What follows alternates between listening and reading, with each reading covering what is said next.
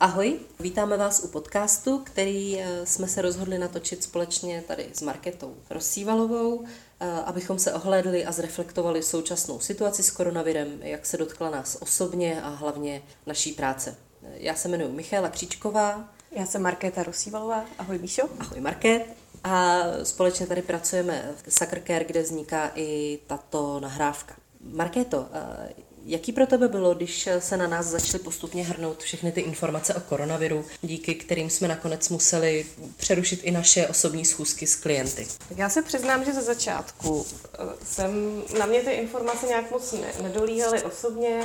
Brala jsem to jako něco, co mm, se děje někde daleko, tam v Číně, Eh, vůbec mě nenapadlo, že by to mohlo takhle dopadnout, tak je to teď, že by se vlastně ten vir rozšířil do Evropy a vlastně vůbec jako po celé planetě. Jo?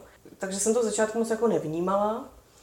Ani ve chvíli, kdy už lidi tady skupovali třeba potraviny, tak eh, mně to pořád přišlo jako taková zbytečná panika a vlastně jsem se divila, co se, co se děje. Tak Možná to je nějaký ten můj obraný mechanismus, který mi hodně pomáhal, to popírání na začátku. A mám to tak, že věci řeším až ve chvíli, kdy, kdy mám pocit, že to jsou potřeba, potřeba řešit. A možná jsem tu hranici měla jinde než jiní lidi samozřejmě. Takže jsem byla dlouho v pohodě. A nějak mě to asi zasáhlo víc, když eh, jsem pak zjišťovala, jak, to, jak to šíří v Itálii hlavně, že opravdu uh, hodně lidí na to umírá, že to teda není sranda jakmile začaly se zavírat vlastně hranice, eh, tak to jsem začala mít trošku už strach a obavy. To bylo asi až v téhle chvíli a nějak vlastně jsem všechna ta opatření jako přijímala docela v klidu, nějak s nějakým pochopením. A najela jsem na takovou tu vlnu té všeobecné solidarity, eh, kdy mě moc těšilo, jak lidi se tady semkli a začali se pomáhat tak to mě asi drželo nějaký takovou naději, optimismus, je. že to všichni zvládneme. Že jsem se mohla taky zapojit a neměla jsem čas úplně v tu chvíli se bát, e, i když ty chvíle nějaký úzkosti přicházely. Samozřejmě, když jsem byla sama ze sebou, e, tak někdy jsem si přemýšlela, co by, kdyby, kdyby se stalo, že hmm. já onemocním manžel, kdo by se postaral o děti, jestli se potkám ještě někdy se svojí babičkou starou. Jo, hmm. Tohle všechno na mě taky dolíhalo. Jak to máš ty? Jak jsi to měla? Já musím říct, že už jsem to vnímala dřív. Hmm. že vlastně ve chvíli, kdy jsem si poprvé přečetla o tom, že něco takového je v Číně, tak bylo to jiný. Bylo to jiný oproti SARSu, bylo to jiný oproti prasečí chřipce, která mě to bylo tak nějak jedno. Já se přiznám, tyhle ty věci to šlo mimo mě. A tentokrát, eh, když jsem si to přečetla, tak jsem vnímala takový vnitřní píchnutí. Hmm. Takové jako, tak mě jako sevřel strach. Ale uh, myslím si, že to byla intuice že to má asi i spojitost s tím, že mám teď malou dceru, který je rok, eh, že mám mnohem větší strach hlavně o ní. Tu chvíli mě to trochu děsilo, naštěstí můj manžel, eh, to je to, je to moje vytěsnění, mm-hmm. můj manžel, tak ten mi říkal vlastně, že přeháním, že se nic neděje, ale já jsem z toho strach měla, se přiznám. Mm-hmm. Ale v životě by mě nenapadlo, že se to rozšíří takhle jo. strašným způsobem. A ty opatření, eh, vlastně ve chvíli, kdy se tady začaly objevovat opatření, tak to už jsem byla, to už jsem byla naopak já v klidu. Mm-hmm. To, já už jsem si to prožila, ten strach, a byla jsem vlastně ráda za to, že se něco děje, že uh, cítím nějakou ochranu. A samozřejmě ale to přineslo teda to omezení té práce. Mm-hmm. Vlastně úplný zákaz vydání se s klientama tváří v tvář, což pro mě byla hrozně těžká představa, jak to jako ten náš obor zvládne. Hmm, hmm. Jo, protože já jsem sice některý uh, klienty byla zvyklá, občas jsme udělali Skype, takže mi to nebyla ta práce úplně no, cizí, ale eh, každopádně většina mých klientů nechtěla hmm, online hmm, pracovat hmm. a přesně jsme se třeba dohodli, jo, až skončí karanténa, hmm, tak se zase spojíme. Mě nenapadlo by nás někoho, že karanténa bude nějakých sedm týdnů byla? No, já nevím ani. Takže nakonec, uh, nakonec jsme nějak... Ono je pořád možná trošku. Ono je, pořád, ono je pořád, ale nakonec jsme teda s většinou klientů se zvládli po nějaký době spojit hmm. právě online. O některých jsem slyšela naposledy teda předtím, než hmm. jsme byli všichni uzavřeni doma. A s některýma to i skončilo, no, hmm. pravděpodobně, což, což asi bude i možná tvoje zkušenost, hmm. protože obě víme, že pro psychoterapii je hlavně důležitý, aby byl vytvořený pevný vztah, hmm. že, že to je takový základní kámen. Hmm. Myslím si, že jenom pevný vztah může ustát to, že vlastně také dlouho se nevidíme a že třeba jsme mm. v tom online jenom spojení, který ať chceme nebo ne, mm. tak je mnohem víc oddálený a je mnohem těžší se v něm mm. zorientovat, zorientovat se v tom uh, terapeutovi, aby pro mě byl jako reálný, aby byl, aby mu byl oporou, když ho mm. potřebuju. Mm. Takže z mojí zkušenosti já jsem o některé klienty bohužel přišla. Mm-hmm. Co ty? Jo, já to mám asi trošku, trošičku jinak. Já jsem vlastně nějak potom začala hodně jako reagovat přímo na ty konkrétní změny, jo? že mě hodně pomáhalo, že jsem víc byla tady a teď. Přiznám si, že moc budoucnost jsem, jsem neřešila. Jsem se nějak jako vždycky zařizovala, jak, jak bylo potřeba. A je fakt, že by mě v životě nenapadlo, že budu já dělat terapii po Skypeu. Vím, že už i v minulé době někteří klienti eh, třeba mě o to žádali a já jsem vlastně odmítala tyto klienty a posílala jsem je jinam. Vlastně jsem to, to nechtěla. A teď mě vlastně nic jiného nezbývalo. Takže eh, mě asi zůstalo tak polovina klientů bych řekla, že přešlo na, na ten Skype, že to zkusíme. A bylo to pro nás všechny něco nového, že to jdeme zkoušet. A takže samozřejmě začátku technické problémy, vůbec i vymyslet to sezení, jo? E, že já budu muset být doma, teď v jaké místnosti, jak já to udělat s, e, s rodinnými příslušníky, jo. aby to bylo opravdu bezpečné, protože jsme byli všichni doma, že jo? manžel pracoval doma, děti, e, děti nemohly chodit do školy, takže jsem z jedné místnosti musela dělat tak jako terapeutovnu, vždycky se to měnilo v podstatě z hodiny na hodinu, kdy tam někdo směl, kdy tam někdo nesměl. Takže jsem si v tom musel nějaký řád. A myslím, že i klienti, jo, že, že uh, někteří, prostě pro některý bylo fakt těžký, že se necítí úplně svobodně, když tam hmm. zrovna je někdo uh, s nimi, koho sice milují, ale rádi by, rádi by řešili jako je vztah s ním, že? tak uh, není úplně jako dobrý ho tam cítit někde.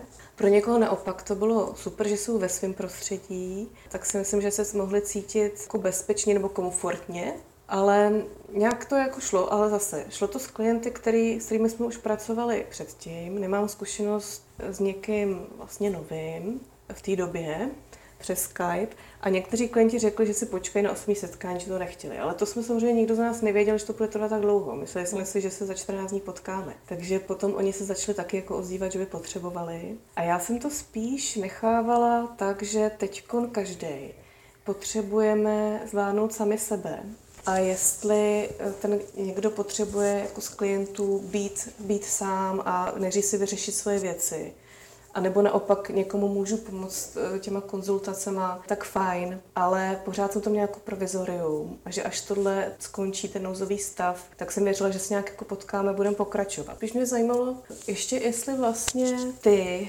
uh, by si jako po Skypeu chtěla dál pokračovat vlastně s klientama. Určitě. Jo, mě ten Skype byl vždycky něčím blízký, protože eh, si myslím, že zároveň jako terapeut by měl reagovat i na aktuální trendy. Mm a v dnešní době pro mě ten Skype je sympatický, ale určitě potřebuji toho člověka občas vidět. Mm. Aby jsme to tak nějak jako udrželi živý, jo, a ten, ten vztah. Ono v něčem musím říct, že ta online terapie je mnohem náročnější než to osobní hmm. setkání. A já jsem byla strašně vyčerpaná vždycky po těch online setkáních. Možná, nevím, jak to vnímáš. Já teď jsem někde zahlídla článek dokonce, že uh, opravdu to náročnější je, ale přiznám se, že jsem ještě neměla čas ho číst. Hmm. A taky mi chyběl vlastně ten můj rituál, jo, to, že se dopravím do té práce, hmm. že se přepnu uh, na toho psychologa. A tohle byly rituály, které třeba bylo mnohem těžší nastavit, uh, když hmm. jsem právě byla doma. Jo, jo, jo. Já si je ráda ponechám, hmm. ale zároveň uh, se hrozně těším na ty osobní setkání, hmm. který mě teprve čekají, ale vím, že ty už máš nějaký za sebou. Tak jaký to je vůbec pracovat jako takhle v ochranných pomůckách, že my máme nějaké doporučení, jako který se týkají dezinfekce těch ploch po každém hmm. klientovi, hmm. že před každým klientem, vůbec práce v roušce. Jo, jo. jo. Jaký to je, Market? Já to mám tak s klienty teď.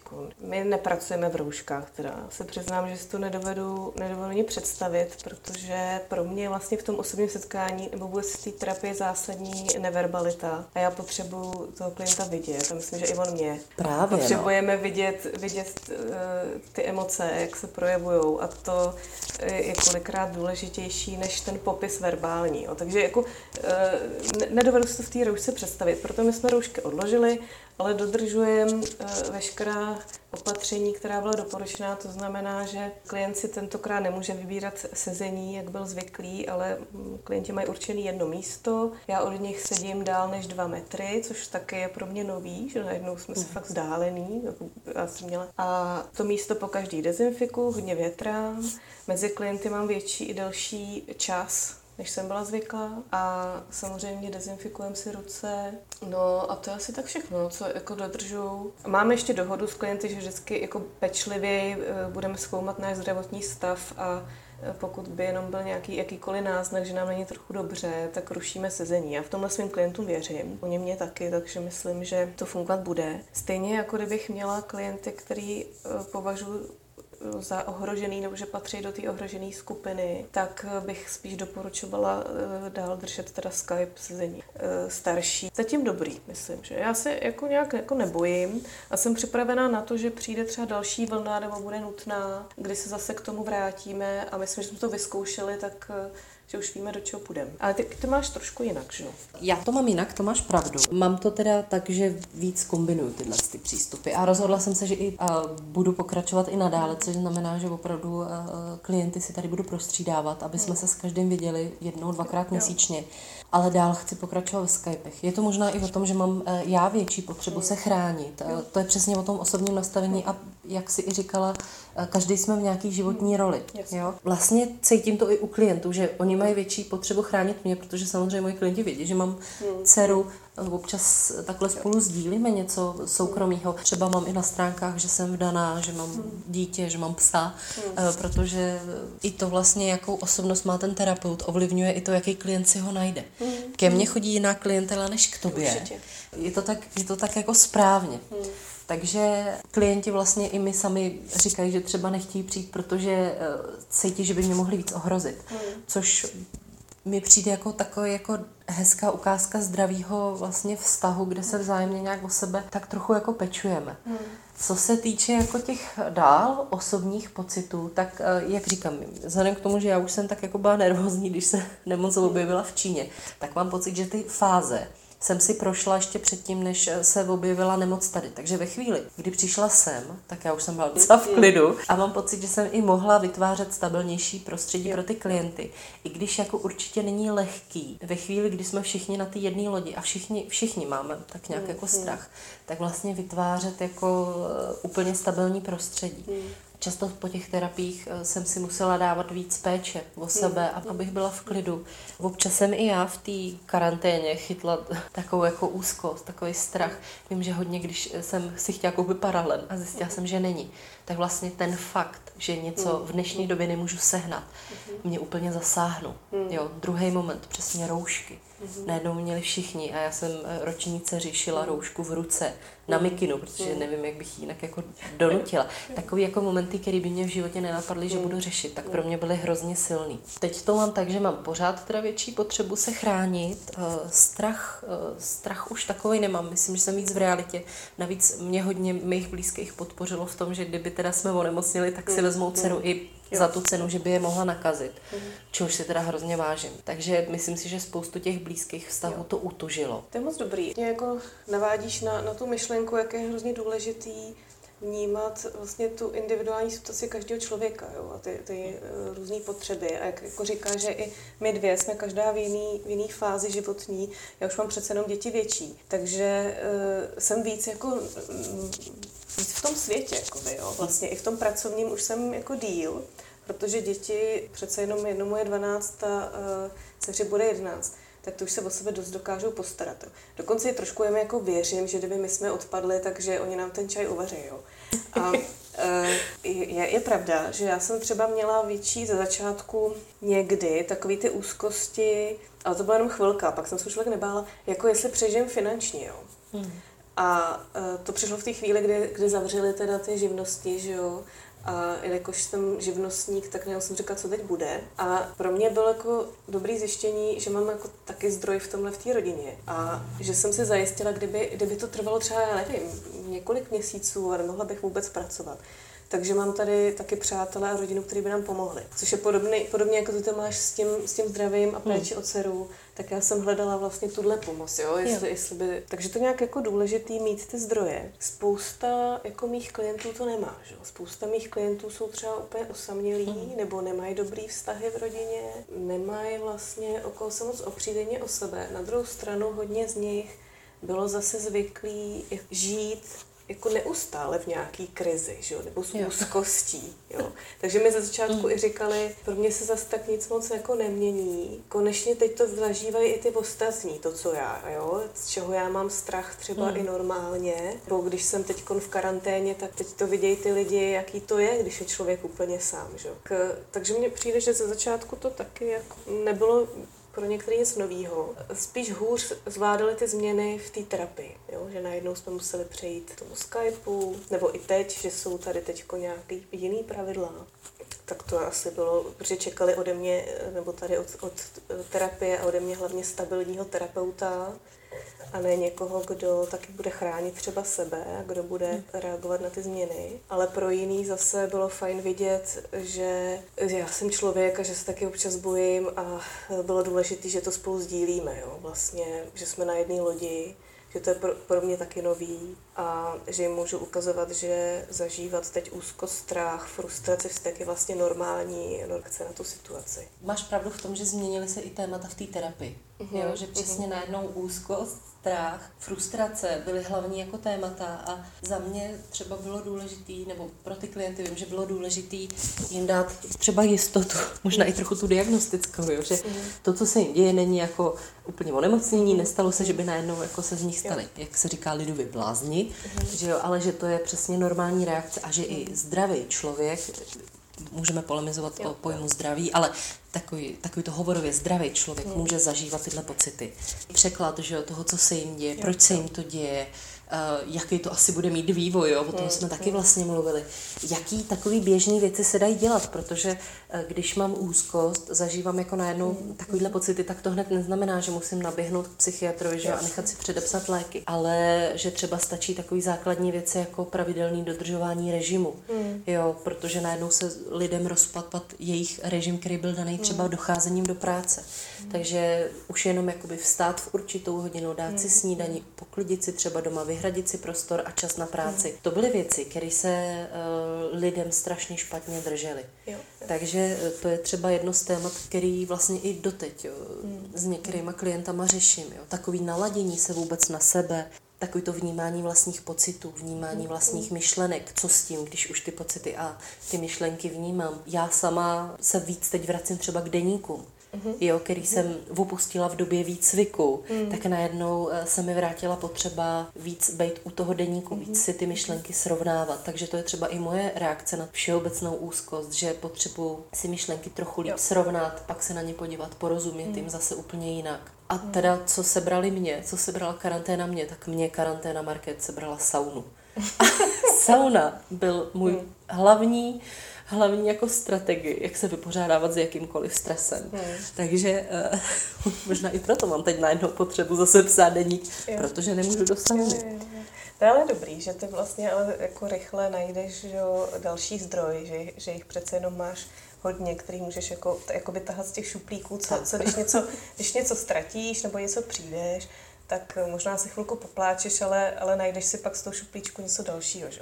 Jako spousta mých klientů těch zdrojů moc nemá, jo? anebo uh, jim nedůvěřuje. Takže um, vlastně my jsme nedělali nic moc jiného, než kdykoliv jindy, že jsme hledali ty zdroje a já jsem jim pomáhala hledat ty zdroje a možná víc to bylo zaměřené na tu, na tu péči o sebe, péči o tělo a hledání teď jako smysluplný činnosti, v té nečinnosti vlastně, hmm. v tom, kdy se všechno zastaví, tak co teď vlastně jako můžu. Pak u některých klientů se objevovaly i docela existenciální otázky jako vůbec po smyslu, jo? takový jo. ty témata smrti a vůbec života a e, vesmíru a planety a takovýhle až i hlubší věci, tak možná tohle i přineslo tohle zamyšlení, hmm. ta, ta krize. No. Což ale umím si představit, že řešit tak, takhle hluboký témata, nebo i ze zkušenosti hmm. řešit hluboký témata po Skypeu, to je jako obrovský nápor na hmm. terapeuta. Hmm. Jo, že jo. Uh, i ve chvíli vlastně, kdy se třeba objevovaly u mých klientů nějaký suicidální myšlenky, mm. tak pro mě to vlastně bylo mnohem těžší. Mm-hmm. Jo, bylo mm-hmm. pro mě těžší vytvořit vlastně nějaký kontrakt bezpečný. Eh, vytvořit nějaký jak, tako, takzvaný manuál trochu, hmm. jo, co hmm. dělat, když. Hodně jsem vařila na koleni. Hmm. jo, jo, jo. jo, hodně, hodně jsme vlastně museli, hmm. nebo já jsem musela hodně v té terapii eh, být schopná jako kreativně reagovat. Hmm. Jo, protože najednou nemám po ruce ty eh, stejné mechanismy jako předtím. Hmm. Takže v tomhle to rozhodně je těžší, hmm. ta práce. Jo, to souhlasím. Je těžko vlastně můžu, pro mě to byla fakt úplně nová zkušenost po Skypeu. Právě z těchto důvodů já jsem se dlouho tomu vyhýbala a e, přiznám si, že jsem to jako nechtěla se učit a že pořád jsem měla takovou představu, že po Skypeu se dá dělat jenom nějaký takový jako možná poradenství nebo na, na řešení zaměřenou terapii, krátkodobou, víc takovou jako na cíle. A že se moc nedovedu představit, jak sdílet ten prožitek, jako zažít. Jo? Přece jenom já i občas použiju nějaký materiál při té terapii, občas něco namalujem nebo mm, použijem písek, eh, tak jak tohle vlastně jako nahradit. A mě vlastně mile překvapilo, že na, i na tom Skypeu s těmi klienty jsem v tom prožitku, že i oni říkali, jako mně to přijde pořád stejný, pořád jsme tak naladěni. Jo. jo. A uh, že v něčem to možná bylo intimnější a rychlejší v tom, že jsme byli každý u sebe doma. Tak uh, to, to jsem vnímala jako velký překvapení u sebe, že je to možný. Ale těžko to jako posoudím, jestli to je opravdu tím Skypem, nebo je to tou krizovou situací celou, jo? že vlastně my jsme mm. najednou všichni rychle najeli eh, na něco nového jako provizorního. A nemám teda já zatím zkušenost s terapií jako v běžném režimu, že bych takhle navázala s klientem i vztah, i to takhle ukončila. Takže to bych se musela učit od kolegů, kteří takhle pracují. Jo.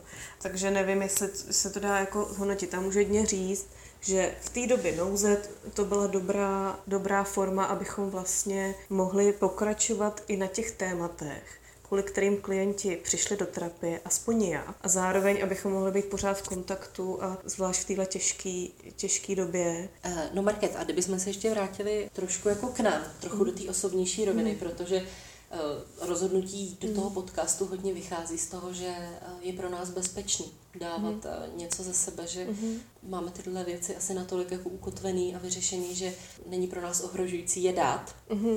Tak kdybychom se vrátili tady ještě k tomu osobnímu, jak ty jako prožíváš tu karanténu? No pro mě, ku podivu, musím říct, že pro mě to bylo v něčem hodně dobrý, jo. Eh, my jsme vlastně všichni museli najednou ze dne na den zůstat doma.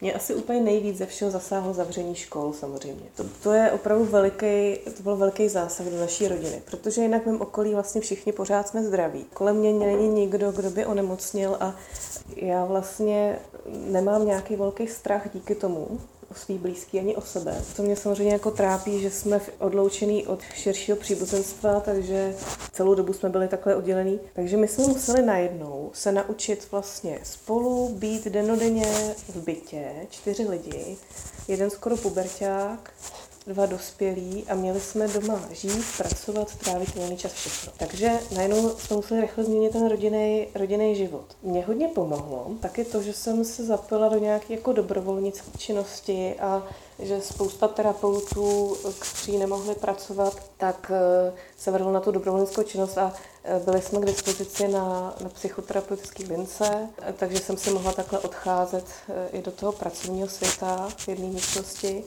Bylo jako dobrý pro mě vnímat, že to, co jako zažívám, jako ta rodina, to téma teď, jiný, jiný úplně uspořádání, že řeší strašně moc lidí, kteří by doteď opravdu nikdy jako psychoterapeuti ani nešli, protože by žádný problémy neměli. A že teď najednou vyčerpaný rodiče, vyčerpaný zdravotníci, eh, vyčerpaný pracovníci sociálních služeb.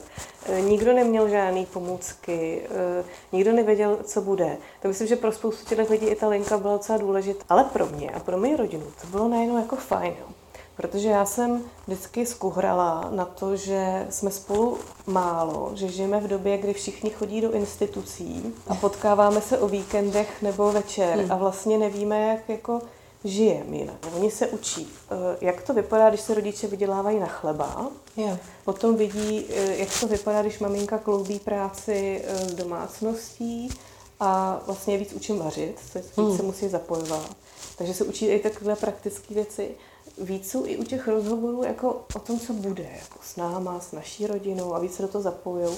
Jak bych řekla, že víc tohle sdílíme, eh, tak eh, mně přijde moc fajn. A pak taky jako mě to přineslo osobně nutnost opravdu zastavení, že jsem se musela sklidnit. A zjistila jsem, že eh, jinak v běžném režimu jsem pořád v nějakém jako plánování, pořád té budoucnosti, jo. všechno chci stihnout. A teď jako jsem najednou neměla co. Jo. A zjistila jsem, že to vlastně docela jako fajn. Normálně jako odpočívat a jet jenom jako poslouchat to svoje tělo, co potřebuje co potřebuje moje rodina. A, a to se dařilo, vlastně víc meditovat, cvičit a tak. Jo, a vlastně jsem ještě zjistila, že, že spoustu věcí, které si myslela, že bez nich nemůžu žít, tak se bez nich úplně obejdu. Hmm. Jako mě najednou vůbec nechybělo, že nemůžem cestovat, najednou mě nechybí, že si nemůžu tamhle to koupit, jo, nebo uh, jít do hospody s kamarády. Dokonce i některé vztahy mě nechyběly, uh, tak o tom hodně přemýšlím. To je vlastně, takový no. velký prozření, když hmm. zjistíš, že ti nějaký vztahy nechybí. Jo, Hmm. Jo, jo. Což může vypadat drsně, ale je to tak. Jo.